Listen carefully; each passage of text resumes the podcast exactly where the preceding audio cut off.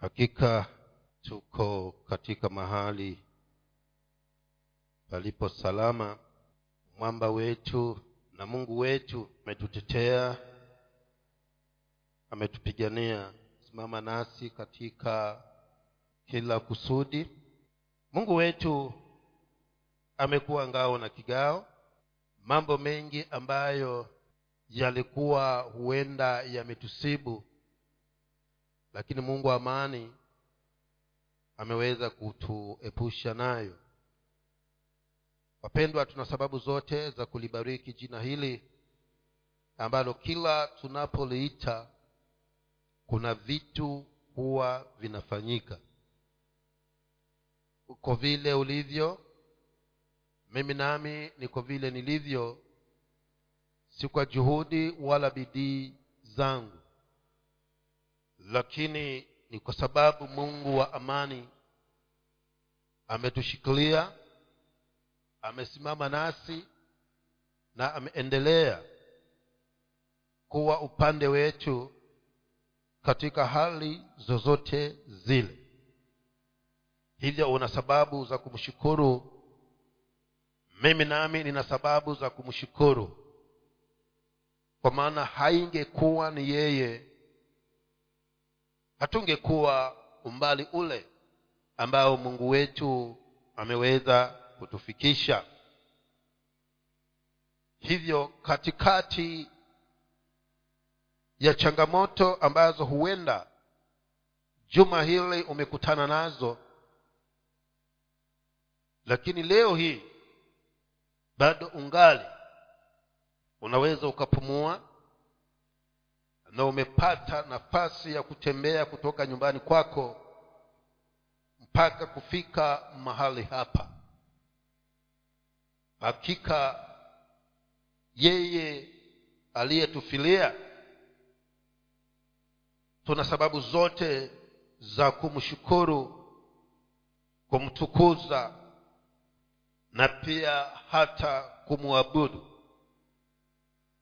Kwa maana mengi huenda yakawa yalikuwa yamekusudiwa lakini bwana wetu yeye akasimama katikati yetu na kile kilichokuwa kimekusudiwa na akaweza kuwa ngao akaweza kuwa kigao na akatutenganisha na yote ambayo adui alikuwa amepanga. Kwa hivyo wapendwa siyo kawaida ya kwamba nimelala nimeamuka na nikachukulia kwamba ni jambo la kawaida. Lakini sivyo kweli wa mambo ni kwamba katika hali zote zile ni mungu wa amani ambaye amesimama na sisi na ukweli aliyounena katika neno lake ndio bado ungali unasimama mpaka leo ya kwamba sitakuacha sitakupungukia. Kweli mungu wetu amesimamia neno lake hilo na tangu tulipomkiri kuwa yeye ni bwana na mokozi maishani mwetu wewe ni shahidi ya kwamba hajawahi kukuacha wala kukupungukia. Na amesimama na wewe katika nyakati zote. Amekupigania amekushindania. Na kila aina ya vita vilivyoinuliwa mungu alihakikisha ya kwamba wewe unakuwa mshindi. Ndio maana leo hii wapendwa tuna sababu zote za kukiri ya kwamba yeye ni bwana maishani mwetu na yeye ni ngao na kigao maishani mwetu. Yeye ni mtetezi katika maishani mwetu na yeyote amtumainie pendwa huyo hataweza kutahayarika wala kuaibika. Hivyo ninazo sababu zote za kusema ya kwamba mungu aliyeziumba mbingu na nchi yuko katikati yetu yuko pamoja nasi na amehakikisha na ataendelea kuhakikisha ya kwamba wewe na mimi tumelindwa na tumetetewa. Elimuradhi wewe nami tutazidi kuweka imani zetu kwake na kuyaweka macho yetu kwake yeye mungu. Ukweli ni kwamba wapendwa tuko katika nyakati ambazo katika juhudi zetu sisi wenyewe hatuwezi. Lakini tuna sababu ya kujivunia kwa maana tuna mungu ambaye amehakikisha ya kwamba atasimama nasi katika majira yote yawayo yale kwa hivyo ndugu yangu dada yangu nalo himizo ni kwamba usifadhaike mioyoni mwako. Usivunjike moyo katika maishani mwako. Kwa maana unaye mtu unaye mungu ambaye yeye halali wala hasidhii. Jicho lake daima liko juu yako ili ahakikishe ya kwamba uko salama. Ahakikishe ya kwamba una kile unachokihitaji. Ahakikishe ya kwamba hakuna lolote gumu ama dhara lolote linalokufikia.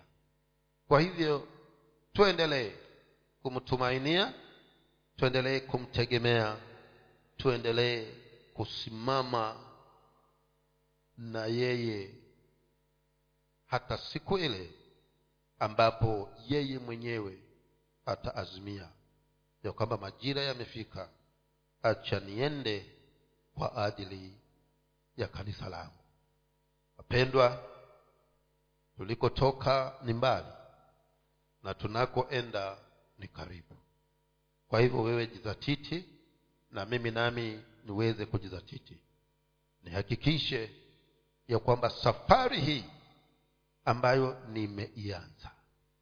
Katu sitaikatisha njiani bali nitakuwa na kufika mahali pale ambapo nimeazimia. Kwa hivyo ndugu zangu hatuna sababu yoyote ya kutufanya tutahayarike wala kuwa na shaka kuwa na wasiwasi mioyoni mwetu. Sana maana mungu wa mbinguni yeye ndiye ametushikilia na anatutia moyo zaidi akisema ya kwamba ameliandika jina lako na ameandika jina langu katika kiganja hiki katika kiganja chake kwa hivyo hana sababu ya kukutafuta. Akikuhitaji ni kuangalia tu kiganja chake na tayari anakuona. Kwa hivyo ninachokiona hapa ni kwamba haijalishi ni nini ambacho kimepangwa kinyume na wewe. Ya mwenyewe akanena ya kwamba hakutakuweko na silaha yoyote ambayo itaundwa kwa ajili yako itakayoenda kufanikiwa sasa ukisimama katika ukweli wa neno lake hautakuwa na shaka hautakuwa na wasiwasi hautakuwa na hofu yoyote.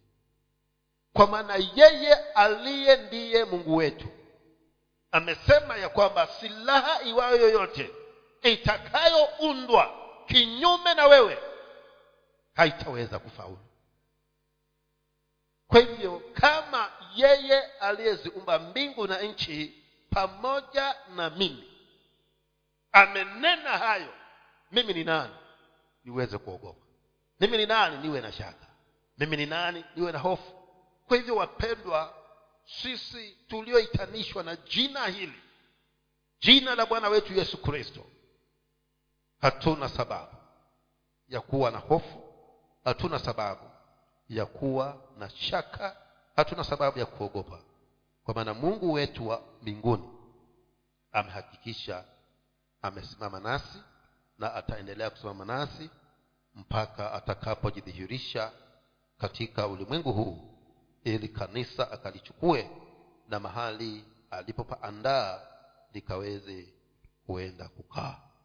Hivyo tuna sababu yote ya kuchangamka na kuzidi kutamani kukaribia kiti chake cha enzi kila inapoitwa siku ili tukaweze kuyapata yale mema ambayo ameyaandaa kwa ajili asubuhi hii ya leo. Ninaendelea na somo lile ambalo tumekuwa tunaliangazia katika majuma haya ambayo yamepita tunaangalia tunda la roho mtakatifu. Na tumekuwa tumekiangazia kipengele kile cha kwanza cha tunda la roho mtakatifu. Huwa tunakiangazia kipengele hicho cha kwanza cha tunda la roho mtakatifu.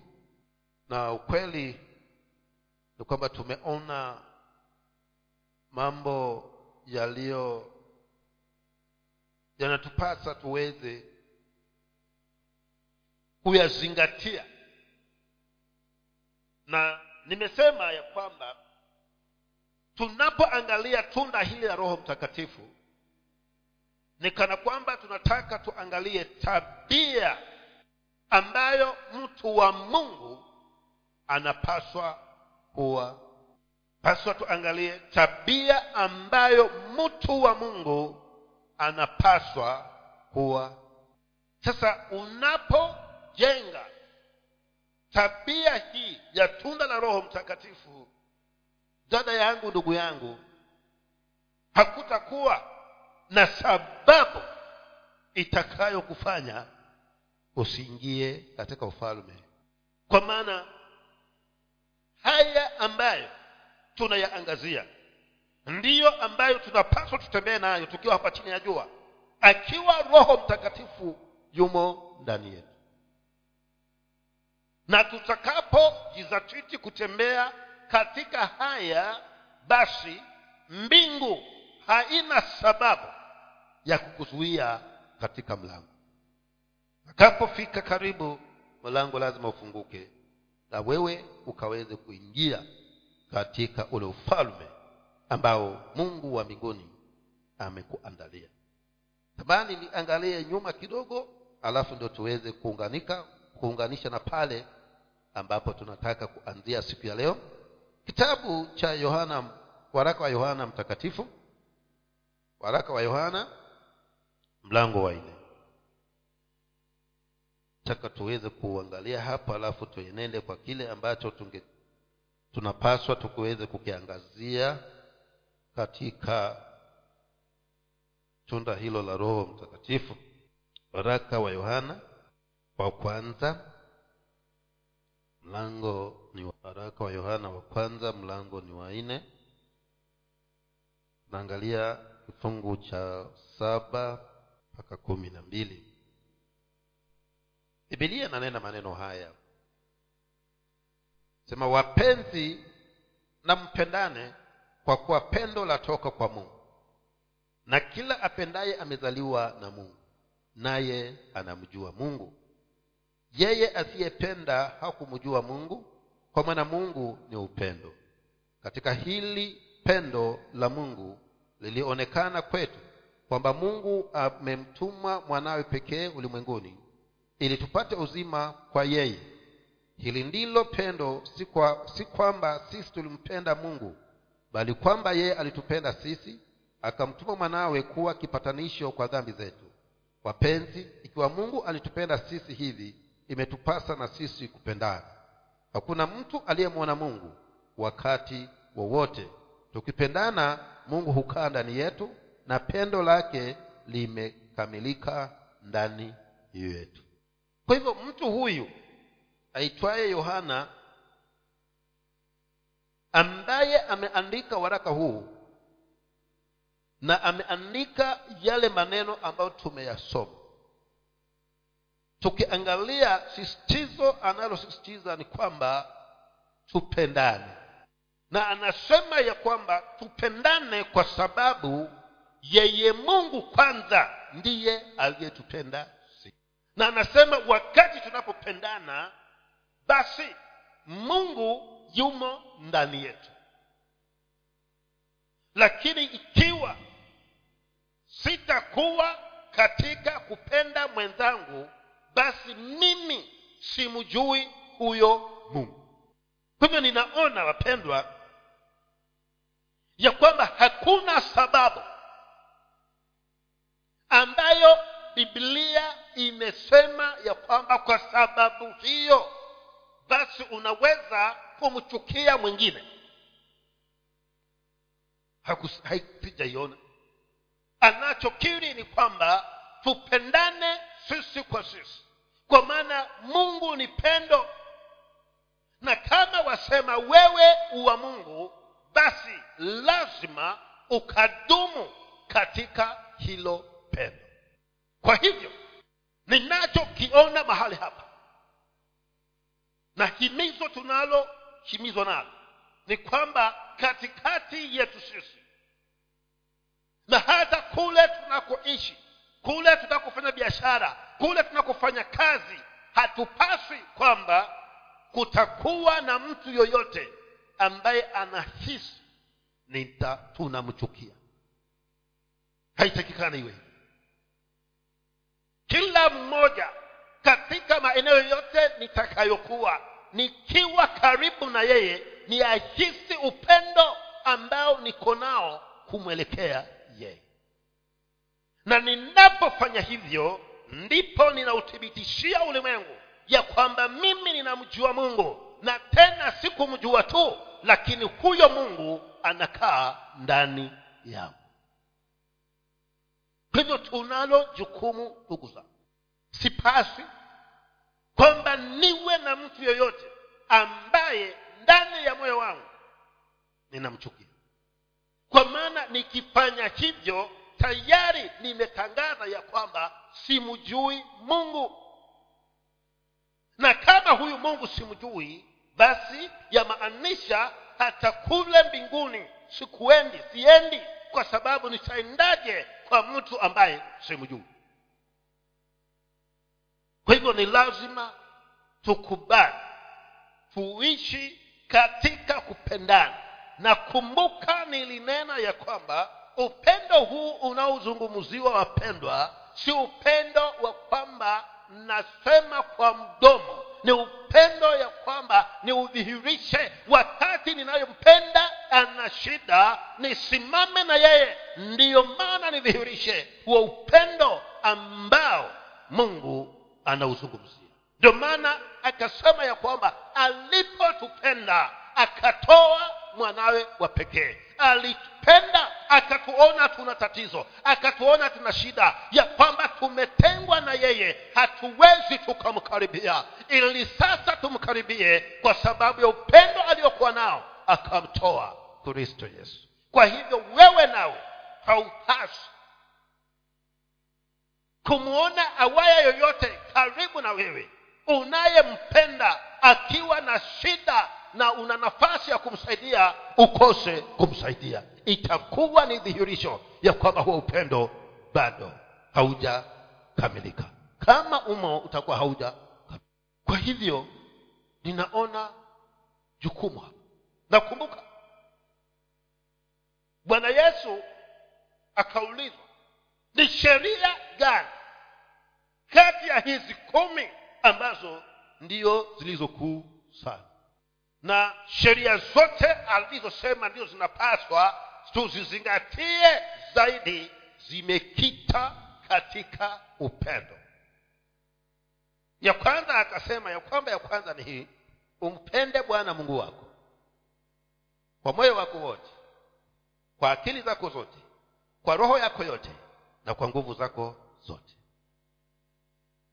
Na ya pili ambayo ndiyo imesimamia zile nane zengine. Ya kwamba mpende jirani yako kama unavyojipenda wewe mwenyewe. Na akamwambia ukifanya hivyo umetimiza sheria zote.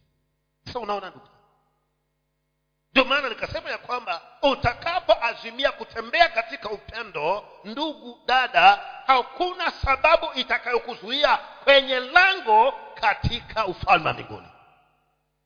Litafunguka kabla hujalikaribia kwa maana utakuwa umetimiliza masharti yote yanayopaswa uyatimilize kwa ajili yako wewe kuingia katika ufalme ule wa mbinguni.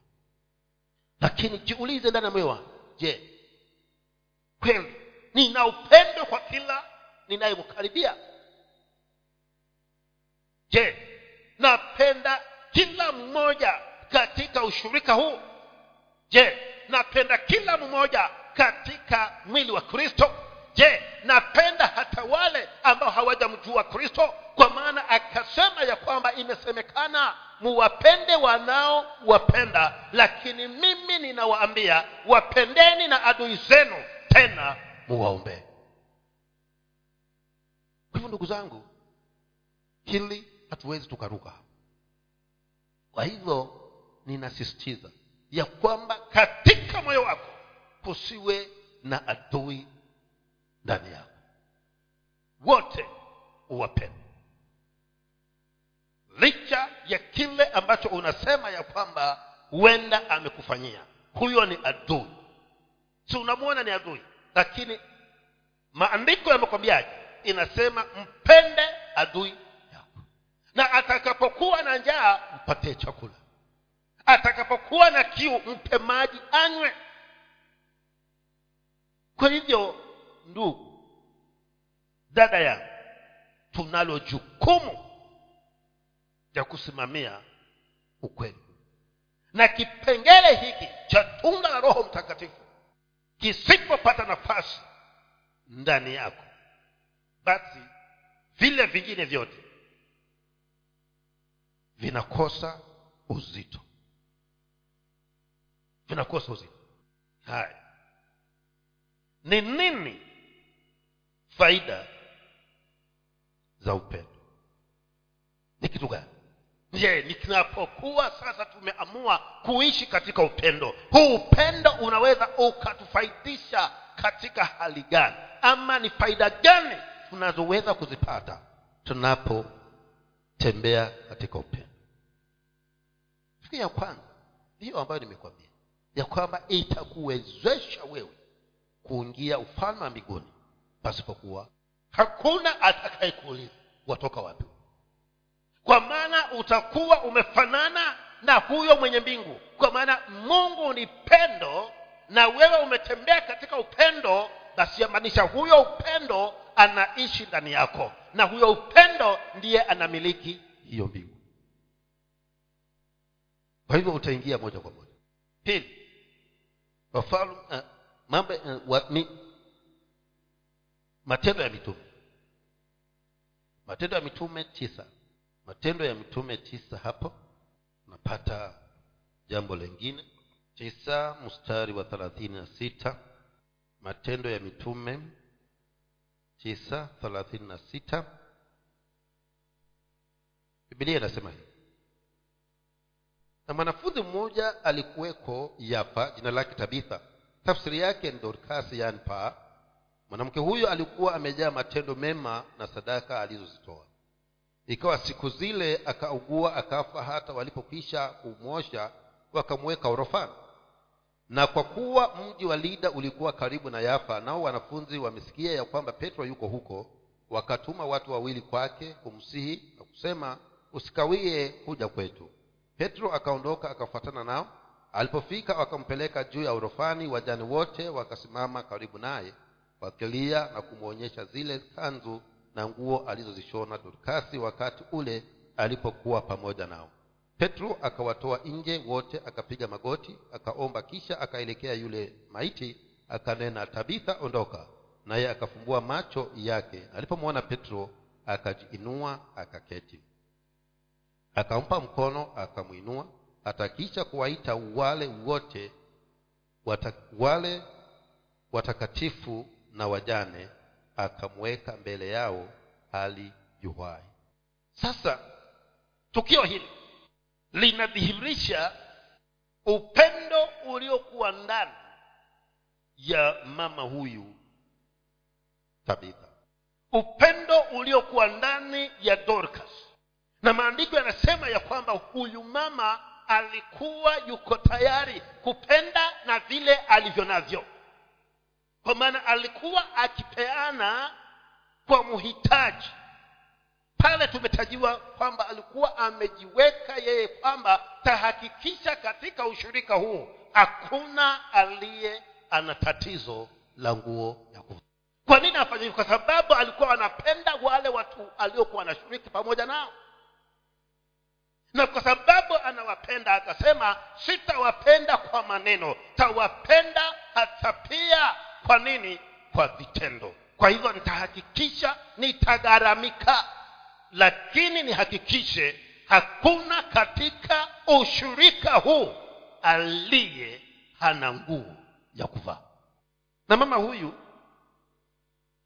akasimamia tamanio la moyo na kadri anavyokuwa anaendelea kuwahudumia ndivyo alivyokuwa anatengeneza jamii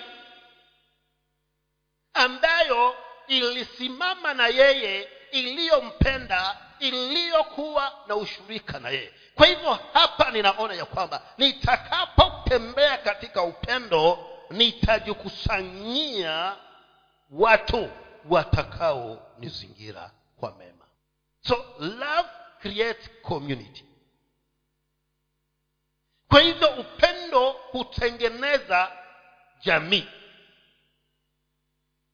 Na kwa kweli tunaona kwa sababu hiyo jamii aliyokuwa ameitengeneza alipokuwa amefikwa na kufa walisimama wakasema ya kwamba ni kweli watu hufa na wakazikwa lakini huyu si wa kuzikwa.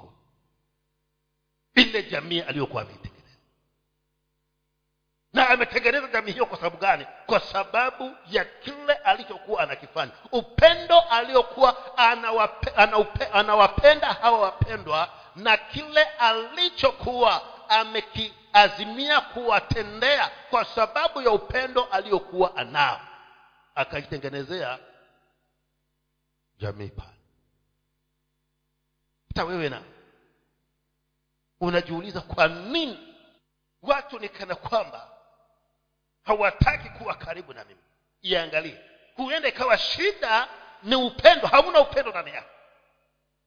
Lakini utakapoanza kuwapenda wale watu ndivyo itakavyokuwa. Wao nao wanatamani kuwa karibu na wewe kila wakati wanapopata hiyo nafasi. Ndivyo walivyofanya hawa wamama na wale wote waliohudumiwa na doricas kwa sababu ya upendo aliokuwa nao na akaamua kutoa alichokuwa nacho kwa wale anaowapenda.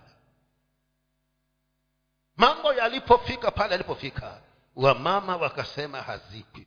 Na wakasema hatazikwa wakatumana watu waende yafa wakatumana watu waende muji unaoitwa lida ili wakamuite nani? Petero. Na kusudi lao ni kwamba huyu mama petero akija afanye kila atakaloweza arudi katika uhai wake. Hivyo akajitengenezea jamii. Kwa nini? Kwa upendo aliokuwa na wapendo nasikia. Kuna uwezekano kweli wapendwa kwamba uko hapa lakini kila uingiapo wajiona uko peke yako. Angalia. Si kwamba mubaya shida upendo ndo haumo ndani lakini ukiruhusu hili tunda la roho na kipengele hiki cha upendo kifanye kazi maishani mwako utajitengenezea jamii itakayokuzunguka. Na kila uingiapo hutakosa watu wa kusimama pamoja na wewe. Kisa na maana upendo ulio nao ndani yako kuwaelekea au wapendwa. Kwa hivyo wakamwambia petero huyu haiwezekani. Waona hii shati yeye ndiye aliyenitengenezea waona hili rinda yeye ndiye aliyenunulia waona hii fulana ni yeye. Kwa hivyo petero alipoona ya kwamba amezingirwa na watu waliokuwa wananena mema wananena upendo kumhusu dorcas akawaambia tokeni sasa niacheni mimi na mungu na huyu aliyelala. Alipomwita bwana mbingu zikajibu zikasema kwa kweli anastahili kwa sababu bado wanamhitaji. Kwa hivyo akajitengenezea jamii kisa na maana upendo. Kwa hivyo tutakapotembea katika upendo hautakosa mtu hautakosa watu. Hapa ulipo na popote utakapoenda utapata watu watakaosimama na wewe katika maishani mwako kwa sababu watavutwa na ule upendo ambao uko ndani yako kuwaelekea hao. Yohana yohana mtakatifu tafuta yohana mtakatifu mlango wa kumi na nne. Yohana mtakatifu mlango wa kumi na nne. Yohana mtakatifu mlango wa kumi na nne. Kifungu hicho cha ishirini na moja. Alafu tutaruka twende cha ishirini na tatu. Ishirini na moja kinasema hivi. Yeye aliye na amri zangu na kuzishika yeye ndiye anipendaye. Naye anipendaye atapendwa na baba yangu nami nitampenda na kujidhihirisha kujidhihirisha kwake. Ishirini na tatu. Yesu akajibu akawaambia mtu akinipenda atalishika neno langu na baba yangu atampenda nasi tutakuja kwake na kufanya makao kwake. Kwa hivyo ninaona hapa ya kwamba upendo utanilazim kutii yule ninayempenda. So love promotes obedience. Kwa hivyo utanichochea nitii ninayompenda ndio maana yesu anasema ya kwamba atakayekuwa ananipenda atanitii atayashika maagizo yangu. Na naona ni kweli. Hata sisi yoyote umpendaye atakachokwambia utasita kufanya nini? Ukutekeleza lakini ambaye haumpendi akikwambia hata kama hutamjibu pale lakini utaenda zako na hutafanya kile alichokuagiza. Kwa hivyo upendo unahuisha unachochea utiifu katika maisha yako. Ndio maana yesu akasema kwamba atakayenipenda atashika maagizo. Kwa hivyo usiposhika maagizo yake yamaanisha umpendi kwa hivyo yesu anaangalia je huyu mtu anampenda kweli yule aliye karibu na yeye? Anaangalia kivipi? Alimwambia jambo fulani na hakulifanya. Na si kwamba alikuwa ni baya. Ilikuwa ni kwa faida lake ama ilikuwa kwa ajili ya faida ya huyo aliyekuwa anataka alifanywe lakini hakulitekeleza. Kwa hivyo ninaona kwamba upendo unachochea utiifu katika maishani mwetu. Sijawahi kuona mtu ambaye unampenda unapenda mtu na mtu yule akuagize jambo ukose kulitimiliza isipokuwa iwe huo upendo haumo ndani yako kumwelekea kwa hivyo utakapotembea katika upendo wa kipengele hiki cha tunda la roho mtakatifu mpendwa ndani yako utiifu utakuwa si shida. Wathesalonike wa kwanza. Mlango nao ni wa kwanza. Wathesalonike wa kwanza mlango wa fungu la tatu. Wathesalonike wa kwanza mlango ni wa kwanza fungu la tatu.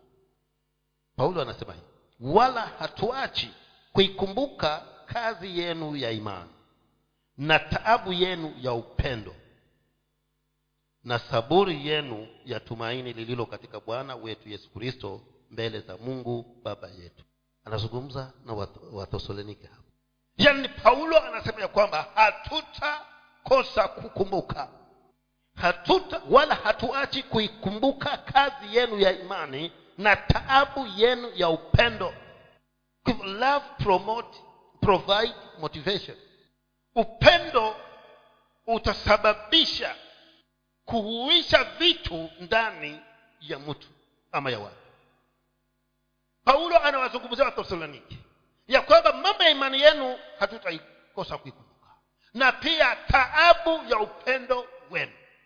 Sasa kwa nini anasema taabu ya kwamba hawa wathesalonike walikuwa ni watu ambao hawana kitu chochote ambacho wangeweza kuwa baraka kwa wengine. Lakini vivyo hivyo kwa sababu ya upendo waliokuwa nao kuelekea paulo na wale waliokuwa anao pamoja wakajibidisha huo upendo ukawasukuma mpaka wakajaribu vile wawezavyo wakapeleka kitu fulani kwa ajili ya usaidizi wa paulo na wale watu wengine.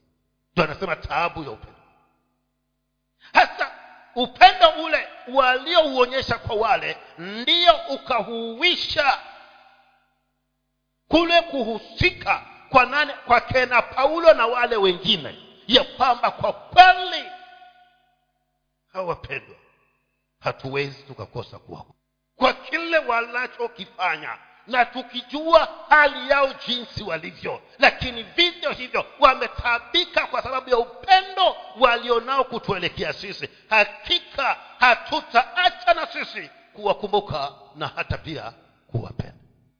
Wakati mwingine za kufanyia mtu kitu akaona ya kwamba ndugu vile navyoona ni mimi nikufanyie hivyo lakini siwe unifanyie hivyo.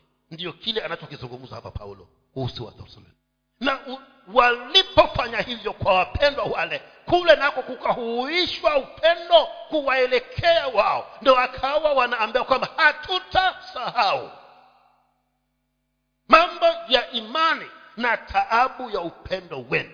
Kwamba mumepata tabu kwa ajili ya kutupenda sisi. Kwa maana mumejinyima nyinyi wenyewe ili kwamba muweze kuwa msaada kwetu sisi. Wako kweli hawa watu wa mungu siku hizi ambao wanaweza kusema ya kwamba heri mimi nilale lakini ndugu yangu apate kitu cha kula. Heri mimi nikose lakini mpendwa wangu aweze kupata. Hicho ndicho walichokifanya wathesalonike hapa. Na walipofanya hivyo paulo akapata uamsho na wale wote waliokuwa wamehudumiwa na baraka zile wakapata uhuisho ya kwamba kwa kweli kunako watu wanaopaswa tuwapende ni hawa wathesalonike jinsi walivyotupenda hata katika upungufu wao. Kwa hivyo ndugu zangu naona ya kwamba hapa unaweza ukaugusa moyo wa mtu kwa sababu ya tendo la upendo. Ukamhuisha naye hata kama alikuwa hawazi kukupenda tena atakupenda kwa sababu ya kile ulichokitenda kumwelekea huyo mpendo lakini twaweza kweli? Tunaweza tukimruhusu huyu roho mtakatifu akae ndani yetu kwa sababu akikaa ndani yetu atakuja na tunda hili kipengele hiki cha upendo na siyo sisi tutakaokuwa tunatekeleza. Lakini yeye mungu kupitia kwa roho wake mtakatifu ndiye atakayetua hivyo ni lazima tutamani ni lazima. Waraka wa yohana moja mbili kumi na tano. Waraka wa yohana moja mbili kumi na tano. Bibilia inasema hivi. Waraka wa yohana wa kwanza mbili kumi na tano. Msiipende dunia wala mambo yaliyomo katika dunia. Mtu akiipenda dunia kumpenda baba hakumo ndani yake. Kwa hivyo tunaona hapa ya kwamba pendo tunapolielekeza mahali lina kusudi na hapa tukasema kwamba love provide purpose. Kwani anasema ukimpenda mungu basi upendo wa mungu umo ndani yako. Lakini ukiipenda dunia na upendo wa bwana utakuwa huko ndani yako. Kwa hivyo inamaanisha kwamba nikimpenda mungu natamani kuingia mbinguni. Kwa hivyo ninapompenda mungu kusudi la kumpenda mungu ni nini? Ni kwamba niweze kuingia mbinguni na nitakapoacha kumpenda mungu yamaanisha ya kwamba naupenda dunia. Kusudi ya kupenda dunia ni nini? Kwamba nikaikose mbingu. Kwa hivyo upendo unaleta kusudi katika maisha ya mwanadamu. Inaleta kusudi katika maisha ya mwanadamu. Kwa hivyo anasema kwamba nitakapompenda mungu kusudi nililolenga ni kwamba nikaingia katika ufalme wa mbinguni na nikikosa kumpenda bwana basi kusudi nilikwenda katika ule upande mwingine. Kwa maana anasema kwamba hakuna aliyeupenda ulimwengu na akawa anampenda mungu pia. Ndio maana maandiko yanasema ya kwamba utakapopenda dunia utakuwa adui wa mungu. Kwa hivyo utakapompenda mungu nataka niingie mbinguni. Nitakapoipenda dunia nimeamua kusudi langu ni kwamba niwe adui ya nani? Wa mungu kwa hivyo mungu yeye hata anaangalia anaangalia tu moyo wako. Kama unampenda yeye anajua kusudi lake ni kwamba nije aje akae pamoja na mimi. Na akiona kwamba huyu ndugu moyo wake umeondoka hapa wapenda dunia mungu anajua kwamba huyu si kwamba anapenda dunia lakini kusudi lake ni kwamba awe adui yangu. Kwa hivyo tunapoishi wapendwa tujue ya kwamba mahali tunapoelekeza upendo wetu. Uwe ni kwa mungu tuna kusudi. Na iwe ni kwa dunia kuna kusudi. Kwa hivyo leo hii upendo wako umeuelekeza wapi? Je ni kwa bwana? Na kama nimeuelekeza kwa mungu nitawapenda wale walioitanishwa na jina la bwana. Ndiyo maana ikaweze kudhihirika. Kwa maana maandiko yanatuuliza utasemaje wampenda mungu usiyemuona? Ili hali jirani yako unayemuona unamchukia. Hata hiyo mbingu pia inakuwa na shaka. Huyu kama huyu hampendi basi yamaanisha hata sisi hatupendi. Hata huyu mungu hampendi kwa sababu anawezaje kunipenda mimi asiyeniona? Na anayemwona aweza akampenda. Mara ngapi tumetembea katika hali hizo? Lakini sasa mungu anatuonya ya kwamba tukiwa ni kumpenda yeye tupende hata na wale tunaowaona pia kwa maana nikimpenda na kusudi la kuingia katika ufalme wa mbinguni. Na kipenda dunia nina kusudi ya kumfanya mungu kuwa adui yangu. Namba inasema ya kwamba love transforms character. Upendo hubadilisha tabia. Na ni kweli. Kwa sababu wakati nitakapokuwa ni mtu wa chuki ndani ya moyo wangu nitakapoamua kutembea katika upendo ninaondoka katika hali ya chuki naingia katika hali ya kumpenda yule mungu hata nawe mwenyewe pia unakuwa na furaha. Wakorintho wakorintho wa kwanza kumi na tatu. Wakorintho wa kwanza kumi na tatu. Wakorintho wa kwanza kumi na tatu kuanzia mstari wa nne. Tunataka tuone vile ambavyo upendo unaweza kubadilisha unavyobadilisha tabia. Kwanza anasema upendo huvumilia. Kwa hivyo kama wewe ni mtu ambaye si mvumilivu anza kupenda. Na ukianza kupenda watu wa mungu utakuwa na uvumilivu. Kwa hivyo umeondoka katika kuto kuvumilia umeingia katika tabia ya kuvumilia. Pia anasema ya kwamba upendo hufadhili kwa hivyo kama ulikuwa ni mtu ambaye huwezi kufadhili mtu yoyote awaye yule utakapoanza kutembea katika upendo utakuwa mtu ambaye kila atakayekuwa na uhitaji uko pale huweza kumfadhili. Ndio maana nasema ya kwamba upendo unafanya nini? Unabadilisha tabia.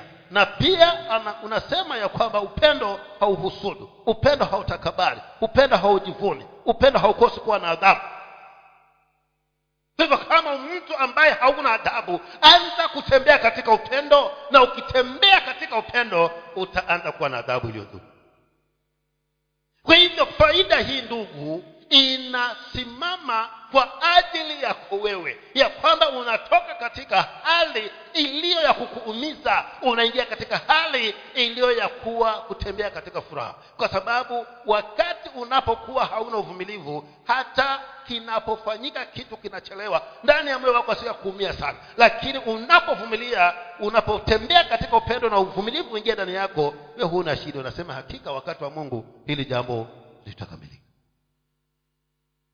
kama huna adhabu ukitembea katika upendo unakuwa na adhabu kwa hivyo upendo hubadilisha tabia. Wafilipi mbili. Wafilipi mbili mstari wa kwanza na wa pili. Anasema hivi basi ikiwepo faraja yoyote katika kristo yakiweko matulizo yoyote ya mapenzi ukiweko ushirika wowote wa roho ikiweko huruma yoyote ya rehema ijalizeni furaha yangu ili muwe na nia moja. Wenye mapenzi mamoja. Wenye roho mmoja. Mkinuia mamoja. Msitende neno lolote kwa kushindana wala kwa kujivuna bali kwa unyenyekevu. Kila mtu na amhesabu mwenziwe kuwa bora kuliko nafsi yake. Hapa nimesema ya kwamba upendo huthibitisha uhusiano. Upendo unathibitisha nini? Uhusiano ndio maana akasema haya yote kwamba mkinua nuyeni haya anasema haya yote. Basi ikiwa faraja yoyote katika kristo yakiwa matulizo yoyote ya map, katika mapenzi ukiweko ushirika wowote wa roho ikiweko huruma yoyote na rehema ijalizeni furaha yangu ili muwe na nia moja wenye mapenzi mamoja wenye roho moja mkinia mamoja. Msitende neno lolote kwa kushindana wala kwa majivuno bali kwa unyenyekevu kila mtu na hesabu mwenziwe wa bora kuliko sasa sijui kama unaona nikiwa twapendana vile jinsi inavyotupasa mimi kila wakati nitakuhesabu wewe kwamba ubora kuniliko. Na wewe nawe anihesabu kuwa ni bora kuniliko. Kwa hivyo yale mahusiano yetu yanazidi kuimarika kwa maana chochote nitakachokipata mimi nasema hiki kama fulani angekuwa nacho basi ingekuwa bora zaidi. Kwa hivyo kama ni kitenge nitahakikisha mi nami nimenunua chako na nani na chako. Ili uwe bora kama vile mimi nilivyo. Nikiwezekana uwe bora zaidi kuniliko wewe nawe ukipata chochote kuwasema hapana siwezi. Kipuli hiki vile ambacho kimenipendeza mimi hata yule mwenzangu naye atanimnunulia. Hata ule urafiki wenu unazidi kuthibitika. Na unathibitishwa nini? Na ule upendo ambao uko katikati yenu. Ndio maana unamhesabu mwingine kuwa anastahili. Wewe nao unamhesabu na kuwa anastahili. Basi mnazidi kukaa pamoja na kushikamana zaidi kwa sababu lile lile fundo ambalo lishawafunga ni fundo la upendo. Ndugu zangu naona hapa tukiwa tutaamua na turuhusu tunda hili la roho mtakatifu na kipengele hiki kifanye kazi maishani mwetu hapa katika ushirika huu hakutakuwa na mtu ambaye atalalamika kwa jambo lolote sioni isipokuwa tukatae kutembea katika hiki kipengele. Na la mwisho tuende katika kitabu cha waraka wa yohana tatu. Waraka wa yohana wa kwanza tatu. Waraka wa yohana wa kwanza tatu. Tatu tunaangalia mstari wa kumi na sita kumi na nane. Tuanze hiyo kumi na tano mstari wa kumi na tano. Kuna kipengele hapo. Taka tukiangalia kinasema kila amchukiaye ndugu yake ni muuaji. Nanyi mwajua ya kuwa kila muuaji hana uzima wa milele ukikaa ndani yake katika hili tumelifahamu pendo kwa kuwa yeye aliutoa uhai wake kwa ajili yetu. Imetupasa na sisi kuutoa uhai wetu kwa ajili ya hao ndugu. Lakini mtu akiwa na riziki ya dunia kisha akamwona ndugu yake ni mhitaji akamuzulia huruma zake je upendo wa mungu wakaaje ndani yake huyo? Watoto wadogo tusipendane kwa neno wala kwa ulimi bali kwa tendo hapa nimesema ya kwamba upendo unasababisha wewe kuhusika na mwenzako. Love promotes love compels concern. Kwa hivyo unasababisha kuwa na kuhusika na mwingine. Ndio maana huyu anasema itakuwaje? Ndugu aende kwa ndugu yake ni mhitaji alafu ndugu yake akose kumhudumia. Anauliza je huo upendo unaozungumziwa kweli utakuwa uko humo wa huyo ndugu? Haiwezekani. Nimekuja ni mhitaji na uongee tuongee pale ujiweke kirohoroho useme ya kwamba ndugu haja tukubariki hata niombe mungu ataenda kukutana wewe alafu niondoke vile vile nilivyokuja na si kwamba hauwezi nafasi ipo. Anaenda bwana atakuonekania. Na nauliza je upendo huo utakuwa huko kweli hapo ndani? Na ameanza pale mstari wa kumi na tano kusema ya kwamba asiyependa ndugu yake ni muuaji na uzima wa milele haumo ndani yake ndipo anashuka pale chini. Hapa tu ndugu na wadada. Lakini kuna uwezekano niwe sijali. Sina kuhusika na ndugu zangu. Sina kuhusika na dada zangu. Na kwa sababu ya ukosefu wa upendo wapendwa tumekuwa tunateseka na shida zetu. Kwa maana hata nikija kukwambia utanisa ndio hivyo nafanya nini? Nanyamaza. Na alafu nikipata tatizo mpaka alijulikana sasa ndugu anaumia na hasemi. Si kwamba sikuwa anataka kusema ukuwa anasema ya kwamba huko kusema nataka lakini hata nikisema nitapata faida gani? Na ikizidi sana itakuwa mimi sasa ndimi subject. Sasa ndo nitanyamaza na shida zangu. Wewe nao unanyamaza na shida zako? Kwa sababu unasema ya kwamba nikitamka hili basi baada ya siku za kuhesabu nitakuwa mimi ndimi maongezi ndio taumia na shida zangu. Kwa sababu hakuna upendo.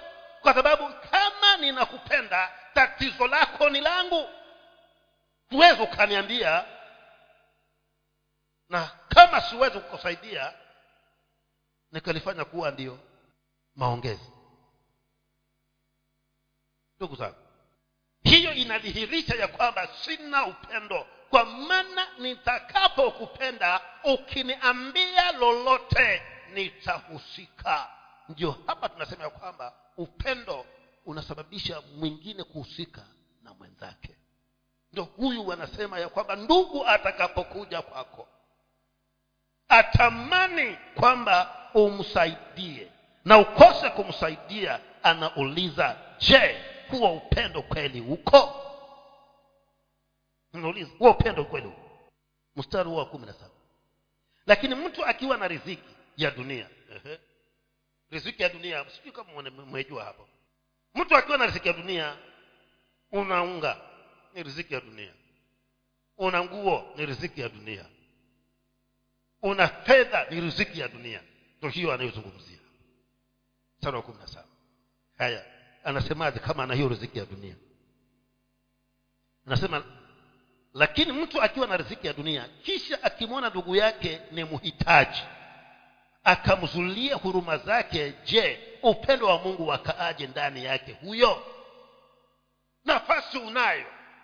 Na umepata ndugu hapa ni mhitaji ukose kumhurumia. Anauliza upendo wa mungu unakaaje ndani ya mtu huyu kwa maneno mengine anasema kwamba huo upendo wa mungu haumo. Na kama haumo basi umekuja ule mstari wa kumi na tano ya kwamba asiyempenda ndugu yake ni muuaji. Na maandiko yanasemaje? Wauaji hawaingii wapi? Mbinguni. Na tayari wewe si utakuwa umejikataza kuingia. Na sasa ndivyo tulivyo waamini. Naomba mungu atusaidie tuwe watu wa kupendana ili tuwe na kuhusi, kuhusika na uhitaji wa mmoja na mwingine. Kwako hauli chakula cha jana kilicholala. Ikibachi nitakwenda kutupwa jana. Katikati yetu kuna mwingine hana chakula. Sijui kama mbingu inatuangalia inatuangaliaje umekuwa na mahindi na uko nayo mpaka yaharibike ukamwage kwa sababu ni zaidi ya vile unavyohitaji. Na katikati yetu kuna mwingine hapa hata kula ni amwone mungu. Huo upendo ukoa sasa kuna vitu ambavyo mungu angetamani aweze kuviachilia katikati yetu lakini akiangalia vile jinsi tunavyohusiana mahusiano yetu hakuna kule kujali mmoja na mwingine tayari. Mbingu inazuia hivyo. Mbingu ikituita wauaji itakuwa yafanya makosa. Kwa maana kipengele cha kutufanya kwa wauaji ni kwamba tukose kumpenda ndugu ama dada. Tukose kumpenda. Tayari imesema ya kwamba asiyependa ndugu yake ni muuaji. Tuna wauaji wangapi kanisani wanasema mimi nikiwa namwiza mwizi hata siwezi kupaangalia hapo napondoka lakini huwezi kuangalia huko lakini ndani ya moyo wako umemaliza wangapi? Kwa kule kuto kuhusika na ndugu yako aliye uhitaji. Wapendo acha turuhusu upendo ndani yetu ubadilishe tabia zetu. Na mahali hapa patakaa kama mbingu. Ili kanisa lirudi mahali pale ambapo lile kanisa la kwanza lilikuwa ya kwamba kila mmoja katika lile kanisa hakukuwa aliyekuwa anaonekana yuko tofauti na mwenzake. Kule mwazang'ombe juzi jumapili fundisho ni hili moja kwa sababu siwezi kufunza hapa hilo la nikamwambia kawambia angalia mwenzako. Hivi mwangalie mwenzako na nyinyi naye nawaangalia yule wa karibu wako. Mwangalie. Zero usimwangalie zero.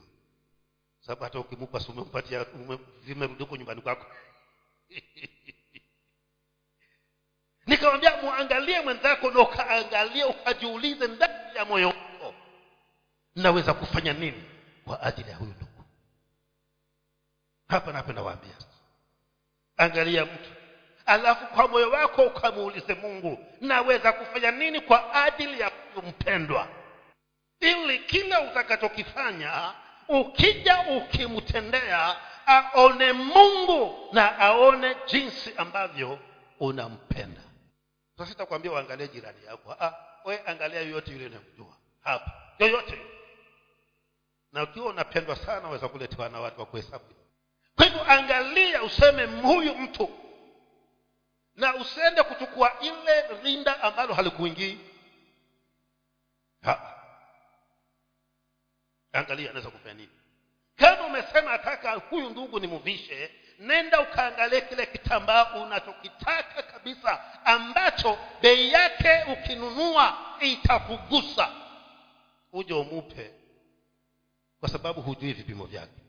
Ingekuwa wajonge ungepelekea akenda akakushonea umpatie na umwambie uwe si umefunga vizuri. Umwambie na hili haya niliyo si hii mzigo nimekupa eh, na hizi elfu mbili zitashughulikia huo mzigo kidogo ili aone jinsi vile ambavyo unampenda. Na utakapo atakapoona hivyo ataona pia jinsi ambavyo mungu anampenda. Alafu uone kama bwana atatenda kipi sasa hiyo ni homework nimekuachilia. Mungu akusaidie na mimi nami akusaidie. Kwaona mimi nami naangalia wao naangalia wangu. Na nikimwona nitafanya. Na sitasema. Atakajua ni yeye. Na usifanye hivyo. Alafu siku ile nimeivaa hapa uanze kusema ile ile nimnulia mimi utakuwa sasa umekuwa kama vile wale wanaozungumziwa katika wakorintho wa kwanza mlango wa kumi na tatu. Kwamba hata ujapojitoa ufe kwa sababu ya watu lakini kama huna upendo ni bure. Kwa hivyo usiseme hivyo unaweza kusema ya kwamba nataka nimpeleke huyu mchungaji zanzibar na mke wake. Waache watoto wakakae huko wiki nzima. Si shida. Njoo kama ni laki mbili pande ndege tuende zanzibar. Kuna shida na nitahisi ya kwamba kweli kuna kitu kinafanya nini? Kinafanyika. Wakati mwingine hata sisi wenyewe pia tunakosa kujipenda. Sijui kama amewahi kukutana mtu ambaye hajipendi. Yaani nafasi iko ya kuwa anaweza kula chakula kizuri lakini kila siku ni papa na kumbo wamwekea nani hizo pesa? Nasikiza kumbu wana aibu hata ukamweka kitunguu saumu tena ukimweka atasema tu kwamba leo naliwa katika. Sasa majirani wanakushangaa sema yule ndugu kila siku ni kumbu lakini vile tunavyomwona hana shida na pesa. Au awe anakuwa daktari asilevi vya. Kwa hivyo upendo wapendwa tutakapo uzingatia na tutembee na huo tutamwona mungu kila tunapoingia chana mwite mke wangu aombe. Unapohitimisha kipindi hiki. Tuombe. Jehova mungu mwenye enzi utukuzwe na uinuliwe mfalme wa wafalme. Wewe ambaye bwana umekuweko na ambaye uko na utakaye kuweko na kuadimisha masaha ya bwana kuwa wewe ni mungu mkuu. Na kushukuru mungu wa ajabu kwa ajili ya fundisho hili na libariki jina lako ewe mfalme wa wafalme mungu wa utisho. Ni kwa sababu ya jinsi ambavyo bwana unatupenda na upendo usiokuwa na kiwango. Ndiyo maana bwana ukatuokoa kupitia kwa kristo mwanao yesu. Na umetamani zaidi ya mambo yote ya kwamba nasi tukaweze kuishi kama vile wewe ulivyo mwenye upendo tusaidie ewe mungu mwenye nguvu. Maana tumekuwa na hili fundisho tangu mwezi ulipoanza. Ni kwamba mungu uko na makusudi mema ni kwa ajili yetu. Uko na mipango mizuri bwana ni kwa ajili ya maisha yetu. Ndiyo maana unatamani ya kwamba mungu tukaondokee yale yote ambayo bwana hayastahili machoni pako. Na tukasimame katika tunda hili la roho mtakatifu ambalo ni upendo lililobeba mfalme wa ajabu matunda yote e mungu mtakatifu.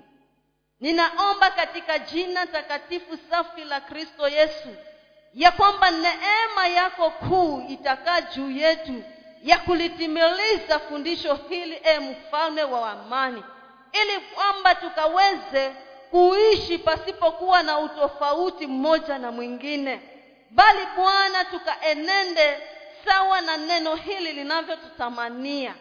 Na kushukuru na ninakubariki kwa maana hakuna wa kufananishwa nawe ewe mungu wa utisho. Asante mfalme wa amani. Tusaidie na ukatuongoze.